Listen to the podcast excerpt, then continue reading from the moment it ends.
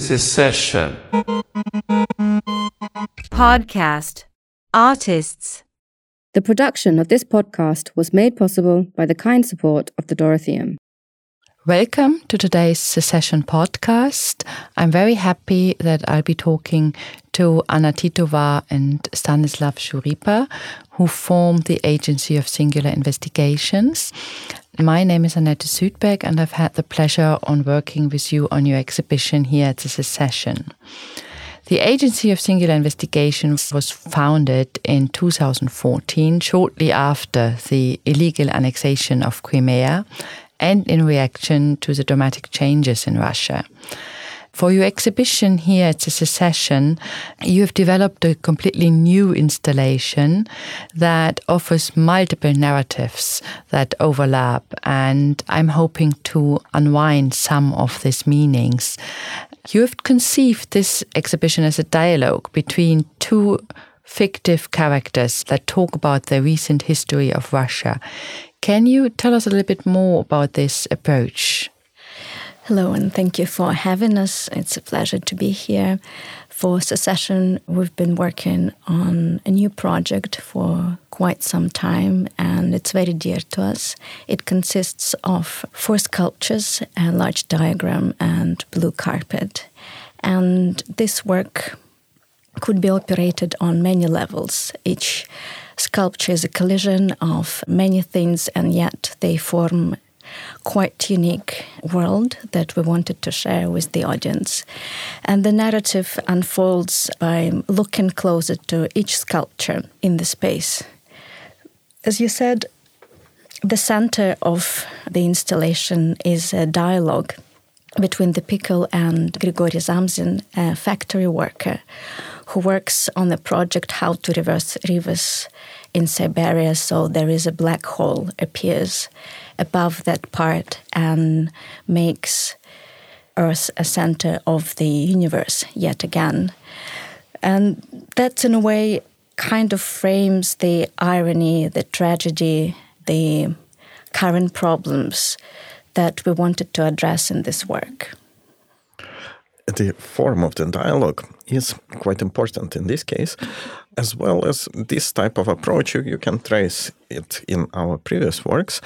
And in the case of this work, the dialogical form is also related to speaking formally we are quite interested how the narrative can be unfolded in space so our work is usually, and this work is kind of outright example of it, our work unfolds from narrative towards spatial constructions, which might be installations or set of objects or environment or kind of atmosphere. And this is also dialogue between sort of uh, word game narrative, you can say, and the special experience between speech and body in this sense. So these two characters that have this imaginary dialogue, as Anna said, they are of imaginary nature, uh, and the figure of the worker is not presented in the space of the exhibition. It's purely conceptual figure. So for us, it's also interesting to see how the conceptual becomes speculative and vice versa. How the heritage of conceptual art can be turned to the actuality of today, which is, in our opinion, very much related to communication, miscommunication, uh, understanding and misunderstanding, basically, of interplay, symbiosis, and conflict of various discourses.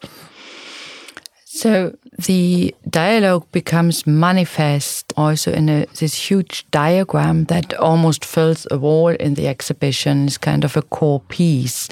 I feel that the title of the show, On New Thinking, which is a term coined by Michael Gorbachev and was really part of his political program, and Other Forgotten Dreams, also describes a kind of turning point or pivot point from utopia to dystopia. Can you describe in which ways this kind of moment uh, becomes manifest in the exhibition? It's an interesting question. The title, it in a condensed form, the title is of the show is On New Thinking and Other Forgotten Dreams. And uh, as you notice, even in the title, there is certain understanding of history inscribed. The understanding of history not as something linear or something which going from one event to the other according to some historical law, something, but history as we basically experience it now as uh, living creatures, I and Anna, history which basically goes through our very existence. So in case of our lives, the historical and the political becomes the core of existential of our way of basically living because we relocated and we also we work transnationally now due to these horrible historical circumstances. So history presents itself in this diagram that you mentioned uh, which is placed on the wall. It presents itself as a basically cloud of various they look like bubbles in graphic expression but various factors and forces which often go unnoticeable in like the psychological struggles of today or ideological struggles of today. And this mind map uh, on the wall it's called the lavender mist of history which refers also to famous old painting by jackson pollock lavender mist it was called. And the idea why we called it this way is that the feeling of historical time, historical moment for us is the feeling of like as if huge abstract painting envelopes you and does not let you moving. So these complex processes of influences of various dis- discursive ideological formations, psychological social forces that we try to express in this diagram, they are kind of toxic cloud of today which limits certain possibilities, which makes certain things go to the parallel unfulfilled futures, unhappened pasts, and so on. So, yeah, it's about the history as a network of events that happen, might happen, not never happen, like real, virtual, imaginary events that nonetheless influence our very material reality. If I could add to what Stanislav said, or continues this thought that sometimes we, in our work, treat history as a broken time machine. There are certain nodes or points that connect our narratives to the factual events, but often they take a different fictioned course, which could be a dream, a diary, found a journal that tells the history in a completely different light. And in the space, it could be not only a diagram, it could be a timeline, it could be a text, it could be written words, it could be a map on the carpet. For this secession, we decided that a wall diagram could really fill the space better than anything else.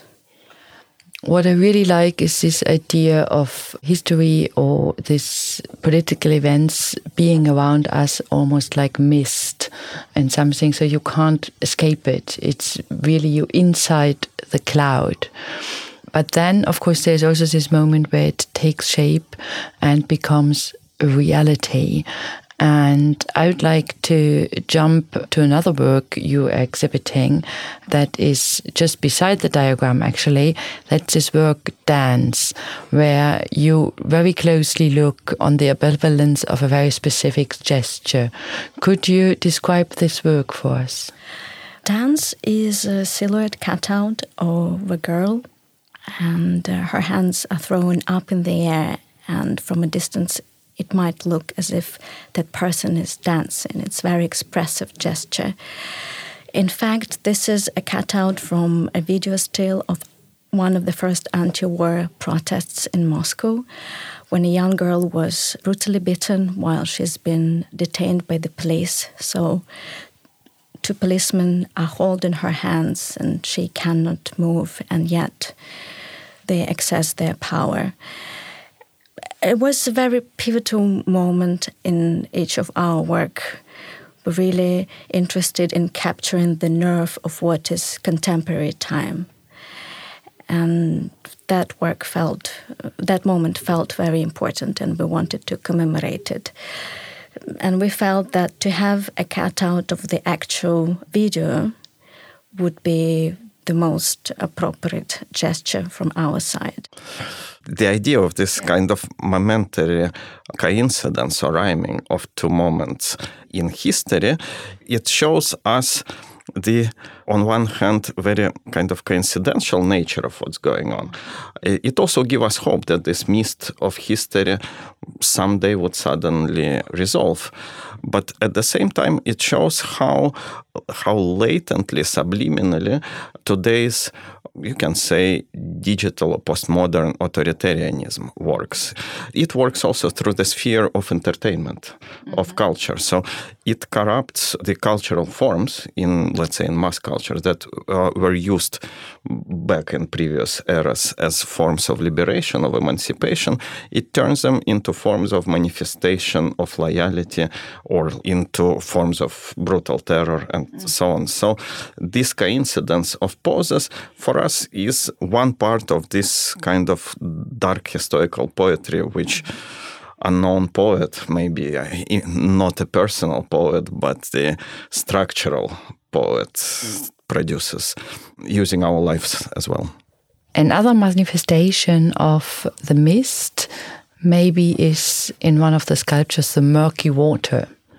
You already mentioned the two main characters, Requeo is something yeah, having disappeared.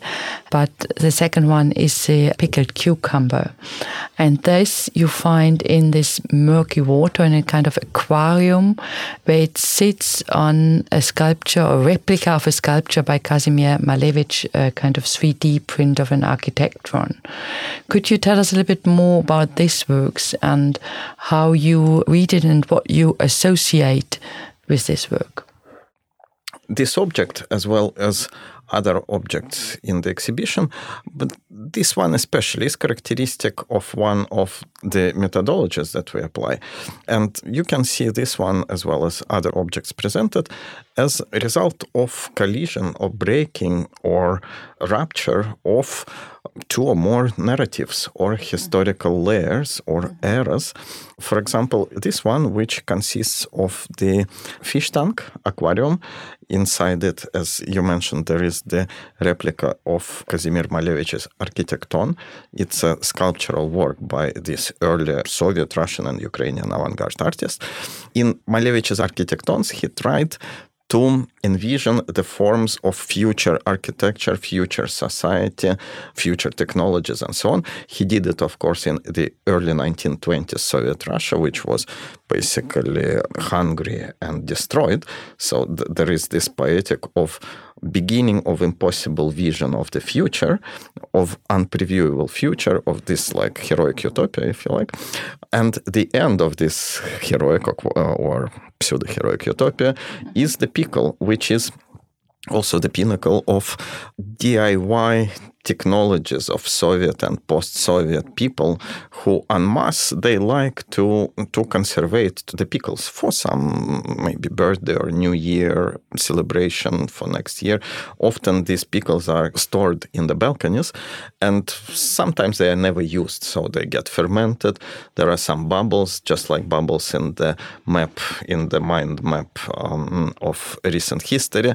So this pickle is answering to the question of this imaginary worker who is not presented. Mm, any spectator might try to imagine herself in the place of this imaginary worker, and Pickle tries to explain with this bubbling the meaning of recent history, which is, of course, to character in our work as well as to all of us. The meaning of recent history is quite hidden. It presents itself as a storm, as a cataclysm. So both we and our imaginary character would very much like to know Pickle's thoughts about what's going on and how we come to this. Perhaps I could add that it's a little bit unclear. Does the pickle live in a toxic environment of that brewed water, or the environment is like this because of a pickle? So this question is open as well as the identity or new subjectivity of a people that obviously emerged on the ruins of certain utopian dreams. And in a way, Pickle becomes a new protagonist of a story. If Grigory Zamzin refers to our beloved characters of Little Man in 19th century literature, the pickle is kind of a new entity that exists in this ruined, toxic environment that we wanted to explore and uh, make a center of the installation. You also may see it in the following way. The absent worker, if you listen to his name, Grigory Zamzin, you can feel the echo of the name of the key character in Franz Kafka's Metamorphosis. In our opinion, what has been described in that story by Kafka was a, not so much some tragic uh, incident, uh, rather, it's a birth of a new 20th century person who is basically the, to become an insect is a metaphor to become context dependent. If you take it up philosophically, you can say that modern subject is context independent because it's pure thought. But postmodern subject is very much context rooted, like an insect. It's a birth of new person of 20th century.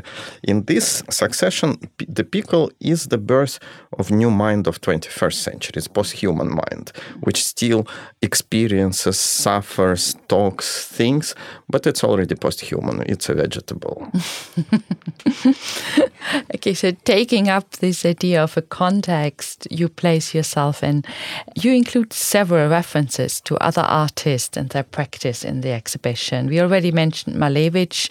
There's also the Lenin Tribune by El Lissitzky. So there are like two expressions of revolutionary spirit. But we also have John Lennon, a Western pop star and an advocate for peace. And there's also an illustrator of children's book, Vladimir Konashevich. I'm not sure if I'm pronouncing absolutely correct, which stands for a seemingly naive um, expression that was formulated under suppression and that, as you consider, has very much influenced the Moscow conceptualists, especially Kabakov, who also was an illustrator of children's books. So, how would you position your practice in this circle, and how would you describe the relation of your artistic practice to politics? I would say that our practice is very much related to critical and conceptual practice, and in a way, derivative of the Moscow conceptualist circle. Everything that you see in the exhibition in terms of visual execution is a conscious decision. In fact, when we work together, we start with a narrative, and then the visual aspect of the work, how it will look in the exhibition is a long discussion how that could be presented. It's a text based or mm, narrative based installations that we're interested in, and yet it operates as a visual world on many levels.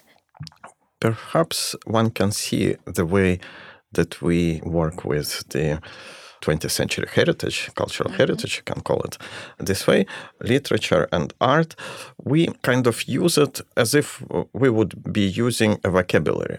So the quotations, replicas of Lissitzky and Malevich, for us, we use it as signs of certain cultural and intellectual trends 20th century and now not so much in this case we are not so much interested in artistic, formal qualities of these pieces. Rather, we use it as tokens or signs or indexes of certain ideological or like psychopolitical forms that we are interested in. So our key interest is to study the situation with minds today, especially in the context of this like horrible political and human disaster, which is aggressive war in Ukraine. So these are kind of echoes or glimpses, or you can maybe think of famous but obscure idea of Walter Benjamin of dialectical image, like some little parts of huge forces, huge cultural forces that worked in the past, still perhaps working today in some point. So we just pick it up to construct our own like slightly kaleidoscopic vision of the present through the past.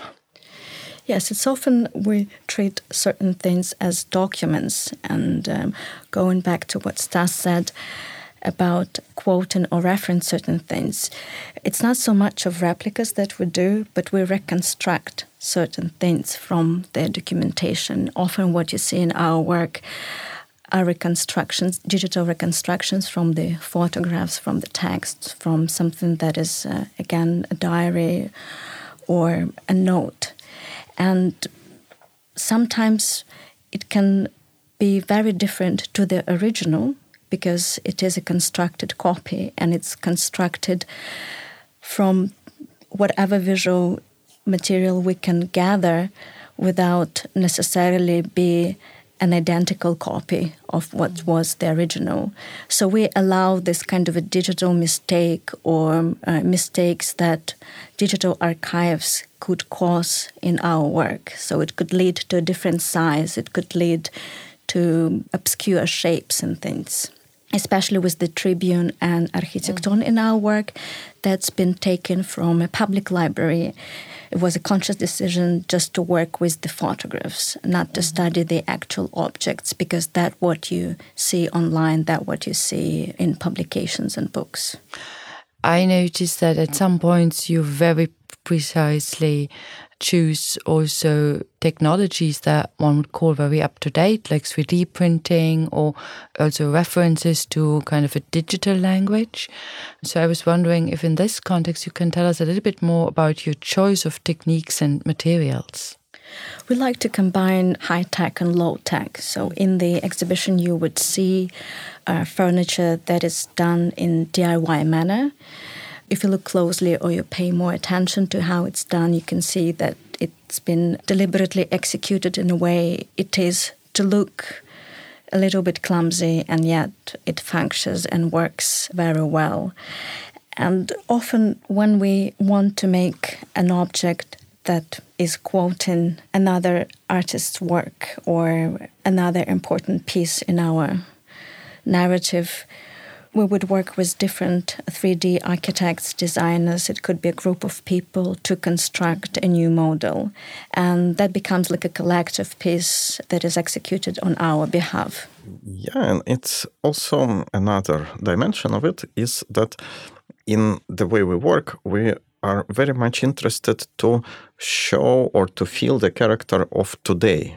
Basically, our key point of interest is to figure out for for ourselves even what happens today the character of the present.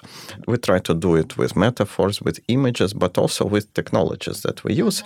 And it's in our opinion important part of the present this kind of wiping out of the middle and the medium. So only extremes are staying. And technologically speaking these extremes are expressed by diyness and digitality so everything in the middle kinds of go away, and we have this kind of neo medieval cyberpunk kind of environment, which very much corresponds to the state of society and minds in the place where we came from initially. Mm-hmm. To make a slight shift and turn to another subject, I think one storyline, to call it that way, that's very prominent in your exhibition is the question of propaganda. I happened to read a very nice book by Rebecca Solnit recently called Orwell's Roses.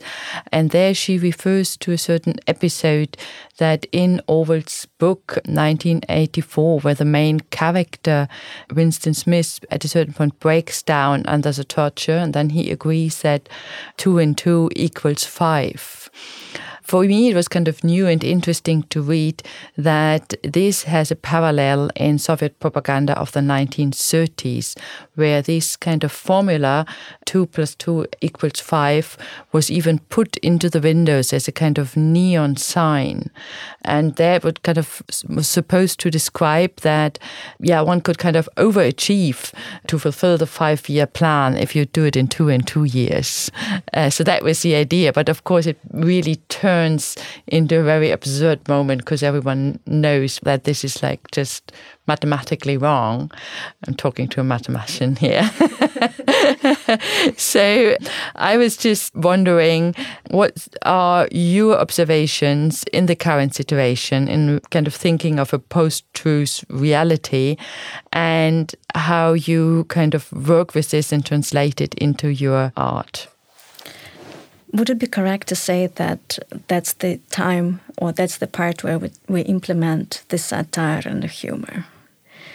Because satire and humor creates critical distance from which you can observe environment in which you are situated and in which it seems there is no escape from a distance. Through this reposition, there is a new reflection that could one have, not necessarily through laughing that hard, but through dissociating yourself already from that person who is powerless in a situation. I would suggest that the irony is one of the elements that we include in our work. Also, you can see it in the way, coming back to the 2 plus 2 equals 5, back in the 1930s, there really existed similar slogan in Stalin's Soviet Union, which would mean that five-year plan, as you said, should be fulfilled in four years. So we would do it earlier, so the development of Soviet Union would be faster and faster. That was expression of desire to make the time moving faster. Nowadays, there is another opposite desire of the power in that country to basically slow in the time. So mm-hmm. today's slogan would be 2 plus 2 equals 3 uh, rather than five. Just like I like that to, to to keep it like so that the great leaders would never get old and so on, so that time would stop. In this sense, it also we try to reflect it in our method of addressing our work to the viewer. Basically, we from early on from 2014, from the very beginning of um, the Agency of Single Investigations, when it was founded, we started to work with the um, issues related to post-truth, so-called fake news, this kind of gray zone of discourse where the lie is not distinguishable from truth, being from non-being, you, you cannot understand what's there. It's like the level when the language produces its own reality. It's a matter of users to believe it or to exploit this reality or not, or to refrain from it. So we eventually apply similar approach to the way how the viewer can enter our work because there are several layers of narrative usually in the one thing is what you see another thing is what you know third thing is what we tell to the viewer and so on and so on. So the process of viewers understanding of our work we take it to be part of the aesthetics of our work. So if like let's say the classical aesthetics is this little shifting between reason and imagination we drag it into the process of understanding of our message so that the viewer would decide for herself whether to believe or not to believe what's being shown and said, or how to believe in it, how to connect the things, and so on. So, this is basically part of this slowing and accelerating of time, but this time on personal level of how the viewer understands what is presented or what is told. Maybe another thing that I would like to add so, a part of an irony that we introduce in our work to create this counter power to the propaganda is the imagination. In our work, we tell the story that one has to imagine. There are many things that you don't see in front of you, and you have to, in a way, think about them or imagine them if you wish to. And that's, I guess, one of our interests to create this world where people can allow themselves to imagine different past, different present, different futures.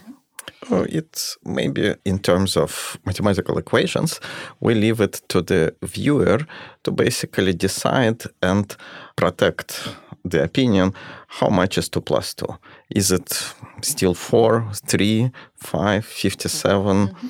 So we, we would lay it in our work, and then we see how the viewer uh, works with this data. Yeah.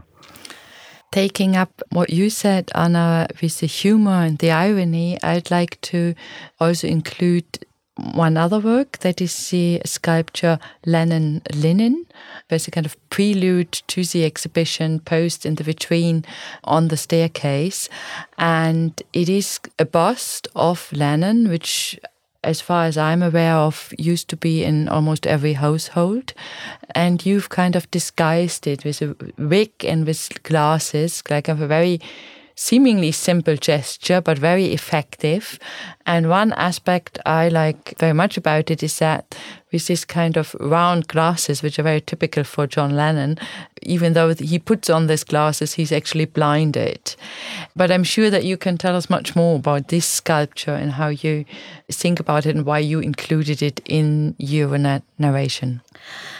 This sculpture is displayed in the vitrine and we couldn't resist the temptation to do something in the vitrine of the Secession. In fact, there are two works this one, Lenin Lennon, and the blue carpet that really works with the space. They're very site specific. The blue carpet operates as if you are stepping onto the cloud or the sky has fallen onto you. It also could be a metaphor for the absent Grigoriy Zamzin, who works on river projects. And the vitrine, it's kind of a reminder or a shadow of certain things, and obviously utopian and dystopian ideas that are represented by very different Lenin and Lennon. The sculpture itself, positioned in the vitrine and covered with the piece of wood shaped as a laboratory bottle.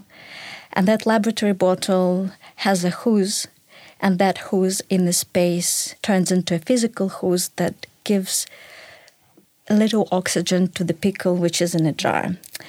And this is all again addresses the ideas of all the utopia and dystopia being dreams, bubbles, and yet experiments that sometimes become dramatic but have irony in them too. And it felt kind of important to have this work also as a collision of many ideas that we, in our practice, lay into creating the objects that kind of becomes almost dada gesture when you take a ready made, which could be a quote, a reference point, and then turn it into something else very simply, just positioning a wig on top of bald head. Mm, yeah, you can also see it as an expression of this idea of, let's say, history as a cloud of various chemical substances. In this case, also, if you think about this Lenin's bust, you know that uh, Lenin's images in Soviet Union, they were only very special artists would be allowed to paint or sculpt Lenin. Mm-hmm. So you needed to have certain qualification and certain loyalty also because only if you are known as a faithful ideologically artist, you would be trusted to like sculpt this this person. So these images of Lenin were very standardized in Soviet Union. It would be, and it was a complete faux pas if somebody would just do Lenin artistically. Like you cannot do it because you can do it only in a special form, special way of the countenance, of the way of the face, and so on, and so on.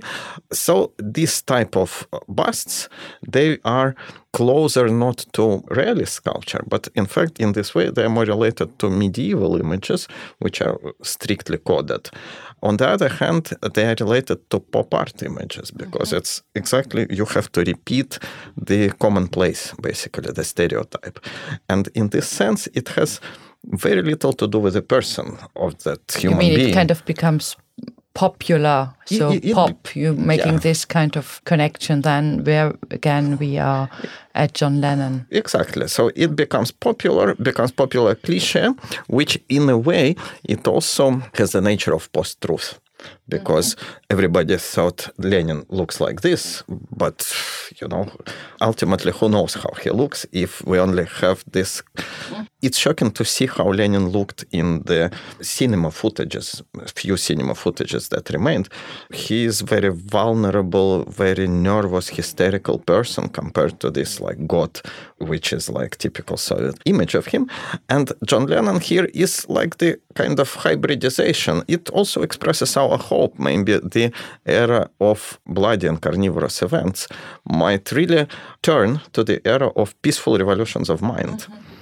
If we jump out of the sphere of art and abstract ideas into real life here, I'm wondering about the current situation in Russia that you face. It's a political situation dominated by dictatorship, militarism, and war, of course, but also by sanctions from the West. So I'm wondering how things changed for you as artists since the beginning of the war.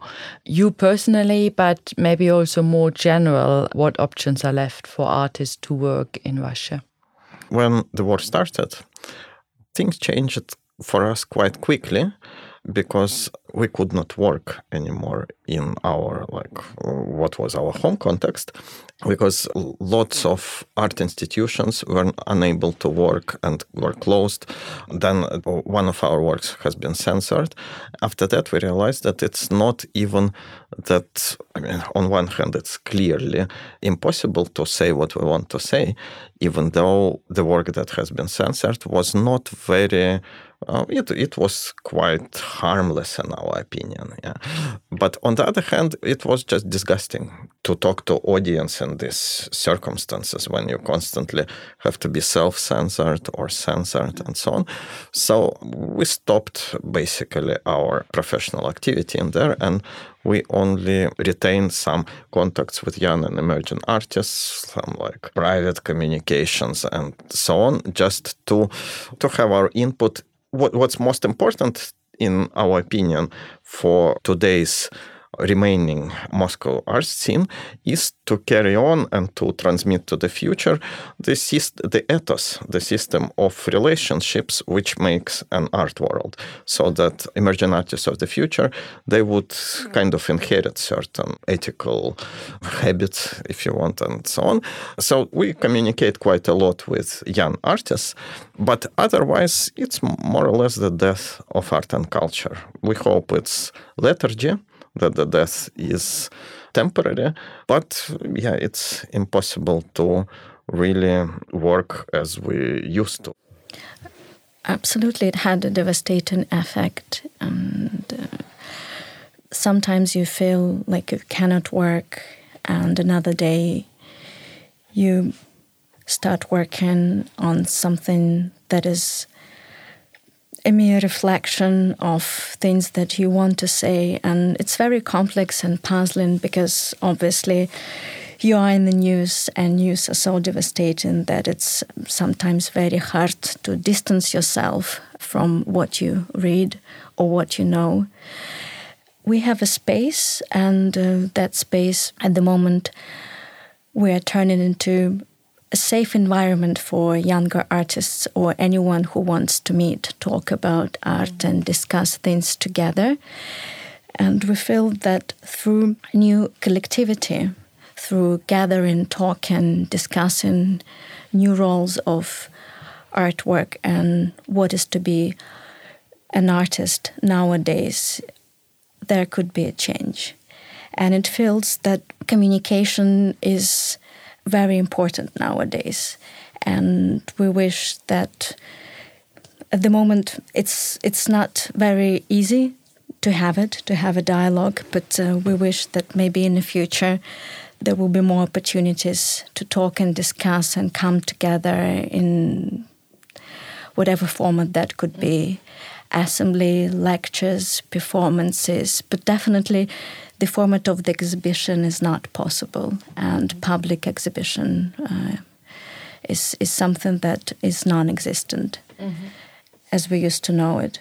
Yeah, I really have to say at this point how much I admire your strengths, and I think that the Secession can be very proud that under these very hard and harsh circumstances you've been able to make this exhibition with us, especially such a beautiful and elaborate exhibition. I've been thinking about how to end this conversation, and a possible last question would, of course, be how you imagine the future. I know that this is almost impossible to answer, as it's kind of probably also very dark and yeah, we're in front of a long winter, maybe. I think so. Let's twist it and take the moment of the long winter and that you are very interested in reading and literature.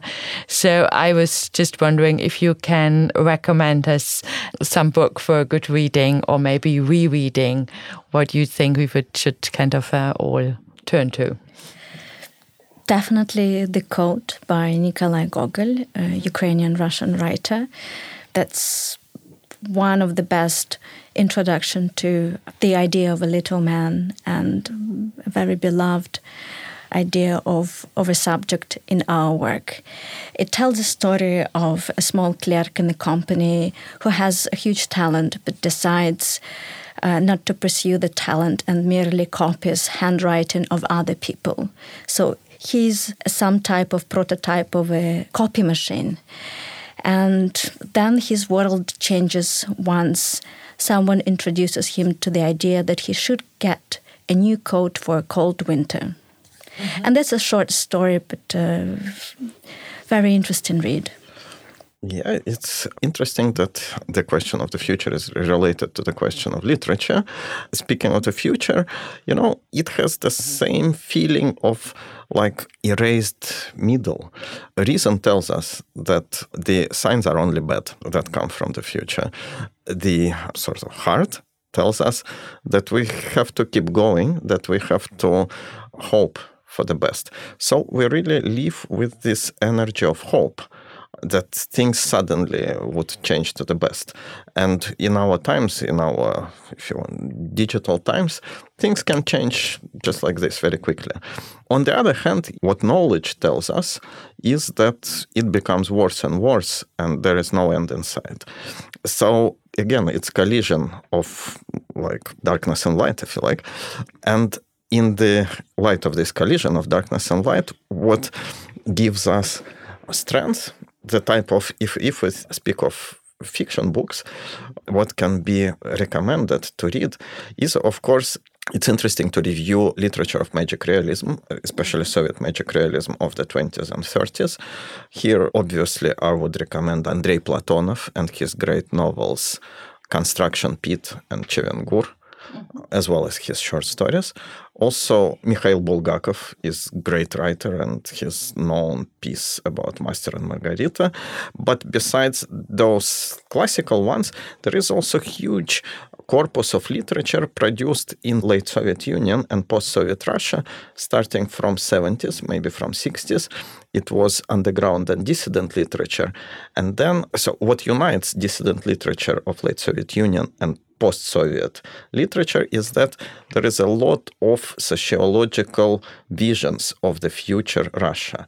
Most of them are satirical, which makes them even more fun. So here I could think of Vladimir Voinovich, is a writer from late Soviet Union with dystopian and satirical descriptions of the island of Crimea, which decided to be like separated from the continent, and the separatist republic was grown there and so on.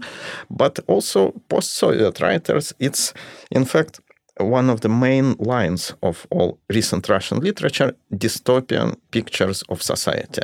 Here, of course, Vladimir Sorokin would be very important writer with his, he has several novels describing dystopian neo-medieval future of Russia, which is fun to read. I'm looking forward to it. Uh, I should have expected that I don't get away with one tip, but with a list of recommendations. Anyhow, I think it's perfect ending, and I would just like to really thank you for this inspiring conversation and the insight you've given us. Thank you very much. Thank you for having us. Thank you very much for this conversation. It was really interesting to talk. Secession. Podcast. Artists.